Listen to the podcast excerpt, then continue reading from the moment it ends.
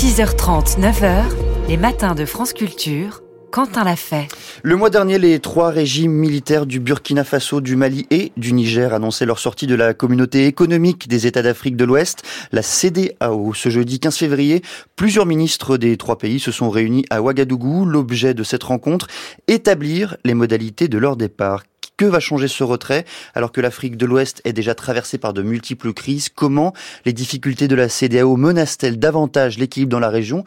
Pour en parler, je reçois ce matin Oumar Berthet. Bonjour. Bonjour. Vous êtes avocat, chercheur associé au Centre rouennais d'études juridiques, auteur de la CDAO face au changement anticonstitutionnel de pouvoir en Afrique de l'Ouest. C'est un ouvrage qui a paru aux éditions de l'Armatan en 2022. Peut-être faut-il commencer cet entretien, cette discussion par nous rappeler ce qu'est la CDAO.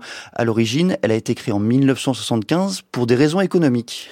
C'est tout à fait cela. La CDAO a été créée en 1975 dans un but purement économique et si l'on s'en tient au, traité fondateur de la CDAO de 1975, il précise que l'objectif principal de l'organisation, c'est euh, euh, de façon générale une intégration économique entre l'ensemble des États membres dans le but de lever les niveaux de vie des populations euh, de l'ensemble des États de l'organisation.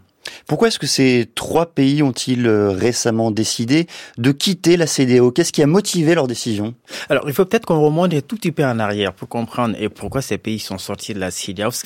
L'objectif principal de la CDAO, quand elle, a été créée en 1975, c'était purement économique. Cependant, euh, en 1993, elle va euh, changer, elle va observer un changement radical des doctrines, c'est-à-dire indifférente des changements de régime dans les États membres. Elle va commencer à partir de 1993, suite à une succession d'événements, à s'impliquer dans la désignation des gouvernants des États membres, et ce qui va faire qu'elle va établir des textes contre tout ce qui contient les changements des régimes non conformes à la démocratie, non conformes à la constitution des États, et aussi au texte de la CDAO. Et de ce fait, vous aurez compris, dans ces trois États membres a eu lieu récemment des coups d'État et la CDAO a établi des sanctions contre les régimes en place et aussi contre ces pays. Et ces sanctions ont été qualifiées par les trois pays membres comme des sanctions qui seraient illégitimes, injustifiées et inhumaines. donc, à partir de là, le divorce a été consommé euh, entre ces pays membres dans la mesure où, dans bien des cas, certains, la CDAO a négocié âprement avec ces pays, notamment le Mali, pour obtenir un délai de transition. Et avec le Niger, les dialogues s'enlisaient, il n'a jamais véritablement démarré. Les Burkina également, il n'y a jamais eu de discussion de telle manière qu'on ne sait pas à l'état actuel quand est-ce que ces transitions prendront fin? C'est l'ensemble de tous ces événements qui a conduit ces pays à annoncer récemment dans un communiqué conjoint mhm. qu'ils entendent quitter la CDAO immédiatement. Je voudrais qu'on revienne avec vous, euh, Oumar Berthet, sur euh, l'ensemble des implications de ce retrait potentiel, de ce retrait des trois pays de la CDAO. De la CDAO. Commençons peut-être par les implications juridiques. En janvier, ces trois pays ont annoncé quitter l'organisation sans délai. Sans délai. Est-ce que c'est réalisable? Est-ce que c'est même crédible? Alors, véritablement, il y a une question juridique qui se pose à ce niveau. C'est-à-dire, ces trois pays ont indiqué, vous l'avez bien noté, euh, qu'ils euh, quittent la CDAO immédiatement. Or, la CDAO, comme toute organisation internationale prévue, prévoit toujours les règles à respecter lorsqu'un État entend intégrer. On part pas comme on veut. Exactement. On n'entre pas comme on veut, on part pas comme on veut. Mais les textes de la CDAO prévoient, le traité révisé de 1993 prévoit que lorsqu'un État entend quitter la CDAO, il notifie au président de la commission un an avant sa décision de se retirer. Si avant l'expiration de ces, euh, de ces un an, l'État membre revient sur sa décision, il ne part plus, reste membre de la CDAO. En revanche, si à l'expiration de ces un an, l'État membre ne revient pas sur sa décision, il cesse d'être membre de la CDAO. Cependant, pendant la période de un an qui coule de la notification du retrait et euh, la fin de ces délais, l'État membre est tenu de respecter ses engagements vis-à-vis de la CEDAO, de respecter les droits de la CEDAO, ce qui permet aussi à la CEDAO de pouvoir infliger des sanctions contre ce pays lorsqu'il n'observe pas, euh, il ne respecte pas ses engagements, ce qui oblige aussi l'État à continuer à payer ses contributions financières vis-à-vis de la CEDAO. Alors, les États concernés ont indiqué dans leur communiqué conjoint qu'ils n'entendent pas se conformer à cette disposition. La CEDEAO a rappelé en indiquant à ces pays, écoutez, Évidemment, nous ne sommes pas contre votre sortie, c'est votre droit le plus absolu, comme il en est pour tout un État membre dans une organisation. Mais voilà ce qu'il dit les textes. Vous êtes tenu de respecter ce délai d'un an. Et les États ont retorqué en indiquant qu'ils n'étaient pas disposés à se soumettre à cette obligation en, en considérant, en accusant la CIDAO d'avoir violé elle-même ces textes lorsqu'elle a infligé des sanctions contre eux. Voilà pour les implications euh, juridiques et politiques, on le comprend euh, en vous écoutant, euh, Oumar Berthet. Je voudrais qu'on s'arrête également sur les implications économiques de ce, retrait.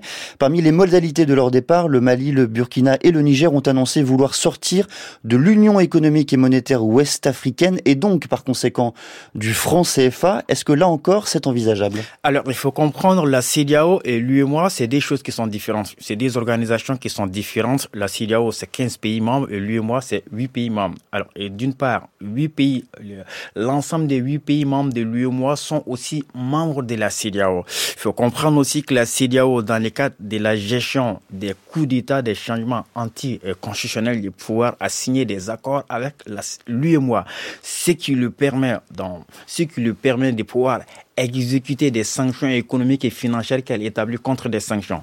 Alors, ce qui est évidemment euh, sur l'ensemble de ces trois pays et surtout sur le cas récent du Niger, les sanctions financières qu'elle a infligées ont été endossées à la lettre par lui et moi, qui a fermé, qui a gelé systématiquement les fonds, les, mhm. euh, les, comptes bancaires du pays, euh, du Niger et autres.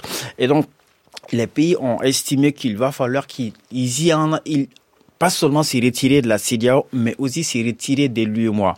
De mon point de vue, la le retrait de la CDAO c'était notre sujet, mais le retrait de la, le lui et moi, en mon sens, à ces stades, ces états, un retrait serait très risqué. D'abord, pourtant, si, ils doivent aller vers la création d'une monnaie commune, cela nécessite la sortie de l'UEMOA qui, évidemment, fait que la, la monnaie de l'UEMOA, c'est le franc CFA. Or, de mon avis, ces États ayant quitté la CDAO qui permet la libre circulation des personnes et de leurs biens, et euh, le libre établissement et des résidences de l'ensemble des ressortissants de ces pays dans l'état de leur choix dans l'ensemble de la communauté. Alors, cette liberté de, de, cette liberté de circulation des personnes et de leurs biens et le libre établissement de résidence peut être atténuée par par l'UEMOA dans la mesure où l'UEMOA prévoit aussi ces mêmes modalités de libre circulation des personnes et de leurs biens. Ce qui veut dire, du fait qu'ils sont s'ils sont retirés de, de la CDAO, s'ils restent membres de l'UEMOA, ils conservent ces droits. Par contre, s'ils entendent quitter l'UEMOA, cela nécessite immédiatement qu'ils ne seront plus tenus euh, ils ne sont plus, les ressortissants de ces pays ne bénéficient plus de cette libre circulation des personnes et de leurs biens. Et donc, de mon point de vue, la question de la sortie de l'UEMOA va avoir beaucoup plus d'implications que la sortie de la CDAO.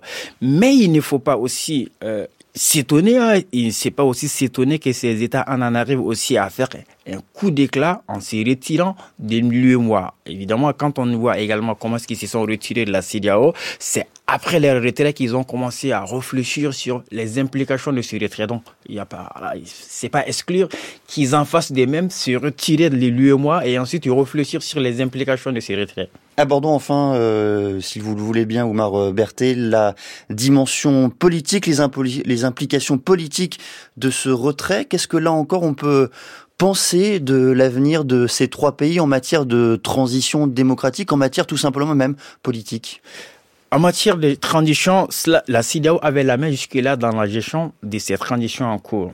Le délai, euh, le délai convenu entre entre euh, les autorités des transitions au Mali, par exemple, et la CIDAO, annonçait la fin des transitions. À la fin de ce mois, les élections étaient prévues pour la fin de ce mois. On s'y rappelle, l'automne passé, les autorités des transitions du Mali ont unilatéralement indiqué qu'elles dans un communiqué qu'elles n'étaient plus à mhm. mesure d'organiser les élections dans les délais convenus. Bon, elles ont avancé des raisons. Alors, pour l'instant, personne n'en sait quand est-ce que euh, cette transition finira. Il en est de même aussi pour le, le Burkina, personne n'en sait quand est-ce que cette transition finira.